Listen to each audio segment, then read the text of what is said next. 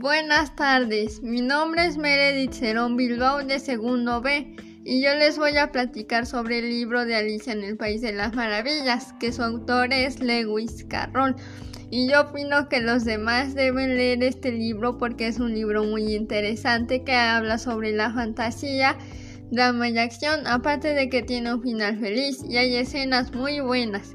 A mí me gusta mucho este libro porque me gustan las historias de fantasía, misterio y acción, y aparte de que tiene muy buena historia.